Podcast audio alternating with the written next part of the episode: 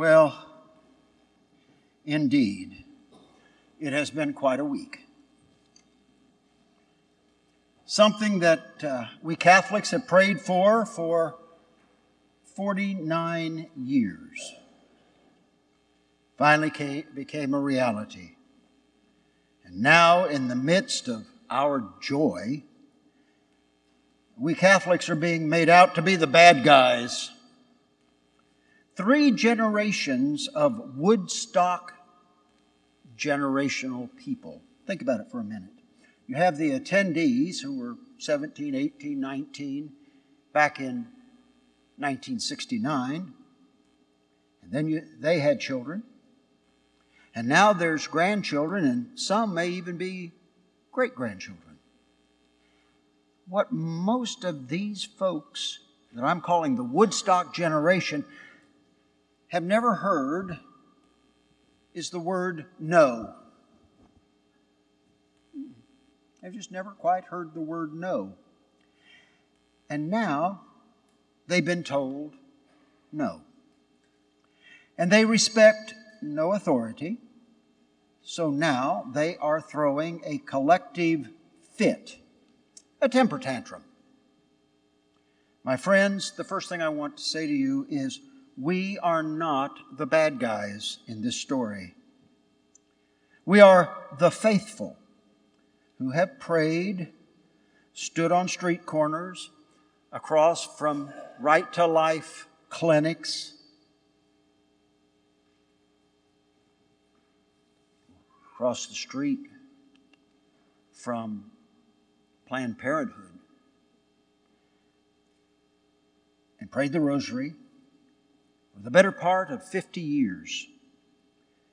We prayed for the cessation of the war on the unborn. The war is not yet won. We need to hear that. It is not yet won, but the declaration of war is no longer the law of the land. That's what changed. The war's not over but the collective country no longer has a declaration of war on babies yet unborn. And it's not the law in Texas. For people my age, it has been part of the social landscape and our prayer life for 49 of my 69 years, all of my adult life. So, one more time, I want you to hear it. We Catholics are not the bad guys of this story. As I said on Right to Life Sunday, we have simply followed Jesus and followed the science we have followed Jesus and we've followed the science. The gospel for today says a lot about following Jesus. 14 different insights. But I'm only going to talk about two. But I did scare you for a moment, now didn't I? You thought this homily was going to have 14 points and a poem. No, just two and no poem. The first insight, this first lesson is based on the fact that if you're going to be a disciple of Jesus, you must be detached from everything but one thing. And that one thing is a person, Jesus Himself. He must become the center of life. You cannot be attached to anything else that would stop you, that would interfere from you following and being one with Jesus and one with God. Everything is separate. And this is what it means when Jesus says, Foxes have holes, and the birds of the air, well, they have nests, but the Son of Man has no place to lay his head. He didn't mean that you should have no homes. no homes to live in, no homes to enjoy.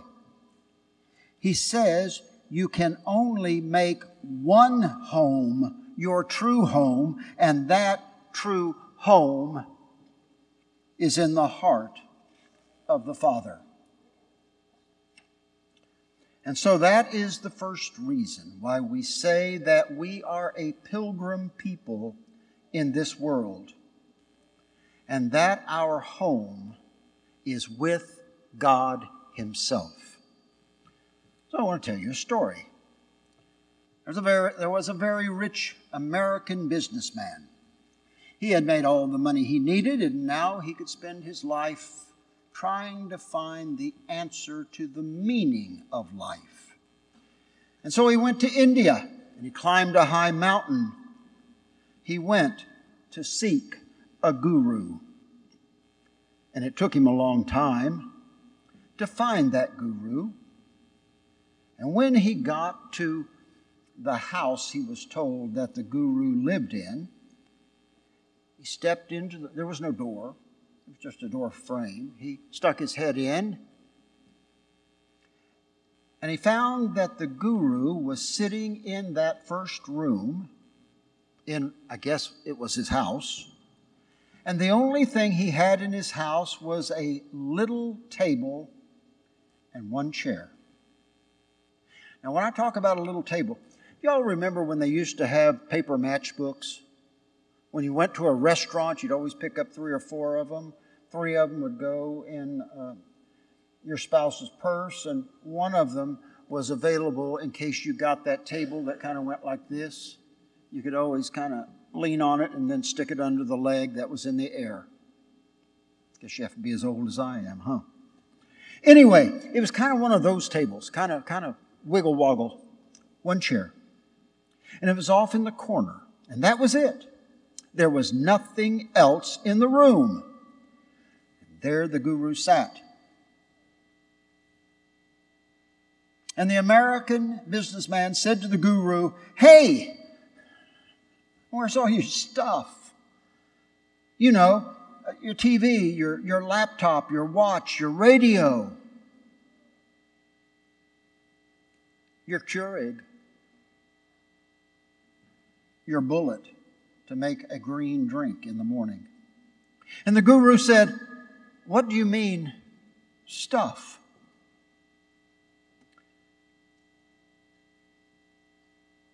The man said, I mean, you live here? All you've got is a, a table and a little chair. Where is all your stuff? So the guru says to the man, Where's your stuff? The man said, Well, I'm just passing through. And the guru said, Well, I'm just passing through also.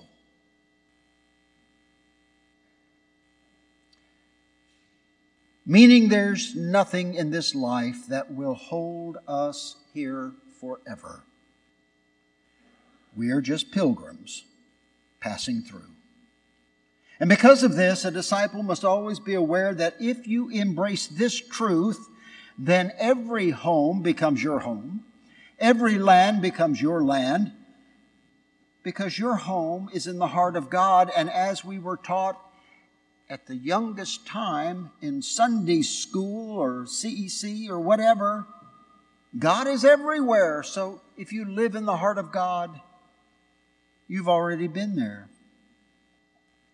Now, the second lesson sounds a little cruel. Well, I guess it is actually a little bit cruel coming from Jesus. A man comes up to Jesus and says, Jesus, I want to follow you.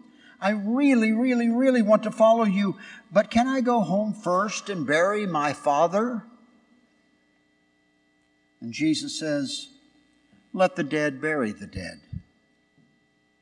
I know it sounds terribly cruel. But Jesus is saying something that is very, very important. If you give yourself to become a disciple of Jesus, that means if you give yourself into his hands, he becomes your Lord and he comes first. And when Jesus talks about the dead burying the dead, well, I got to tell you another story. This story has to do with Socrates. You know, the great philosopher Socrates in ancient Greece. I didn't know this until I did a little research. He was Father Mario's roommate in 477 BC when Mario was going through the first year at the seminary. It was called the Philosophy School. So he had Socrates and Mario go a long way back. Socrates was walking with a friend, and the two of them were discussing a third friend, a mutual acquaintance. And this third friend apparently was a businessman, a trader in silks and gold and, and fine linens and all the things that were around the Mediterranean world. He was a great traveler. He used to go all over the Greco Roman world. Socrates' friend said to him, You know, whenever he comes back, all he does is complain and whine and complain and whine. You would think that if he'd seen France and Spain and going the other direction, he'd been all the way to the silk markets in India, that he'd come back home full of joy and happiness. And Socrates said, Our friend makes one terrible mistake. And this friend he was talking to said to him, What is that? Socrates said, When he goes on these trips, he takes himself with him. And that's why he is so miserable when he talks about these places. Well, it's kind of subtle, mm, but it's not really subtle. The world is as your heart sees it, not as it is out there, simply out there. The world is as you see it. You can't describe the world out there, but as your heart sees it. So is the world. That's what makes the world have meaning. If you can believe, you can put faith in life, you will find faith in life. If you believe that you can rest your hopes on something or someone, you will find that that is true. And if you believe that life, with all its pains, frustrations, sorrows, misgivings, past sins. Keep the list going. If you think a life full of all those things is worth living, then you'll live a life that is worth living. And this is what Jesus is saying. He's not saying, imitate me. He's saying, come with me and I will show you that your life is worth living, that your life can be full of hope, that your life can be full of love. But Jesus says you must see the world through His eyes, my eyes. That's what Jesus is saying. You have to see the world through my eyes, and you have to love the world with my heart. And then all things will become clear. And so, this is the big uh, first lesson that Jesus is teaching his disciples on their way to Jerusalem. And we're going to hear more about that Sunday by Sunday as we walk through the course of the summer and into the fall all the way to the feast of Christ the King. We're going to hear about all of these lessons, but this is his first teaching. Jesus has a long list of things that he will do and things that he will say. But as the weeks pass by, remember this Jesus is not talking to his disciples of many years past. He's talking to you. You. You are his disciples. The risen Lord is talking to us, for we are the disciples. And so I want to read just a little bitty definition of what a disciple is. It's very brief. We're coming to the end. You can make it. Hang on. I'm getting there. Discipleship in our present situation, where Jesus is with us, but he is with us in and through Holy Spirit, we are called to be Jesus' hands.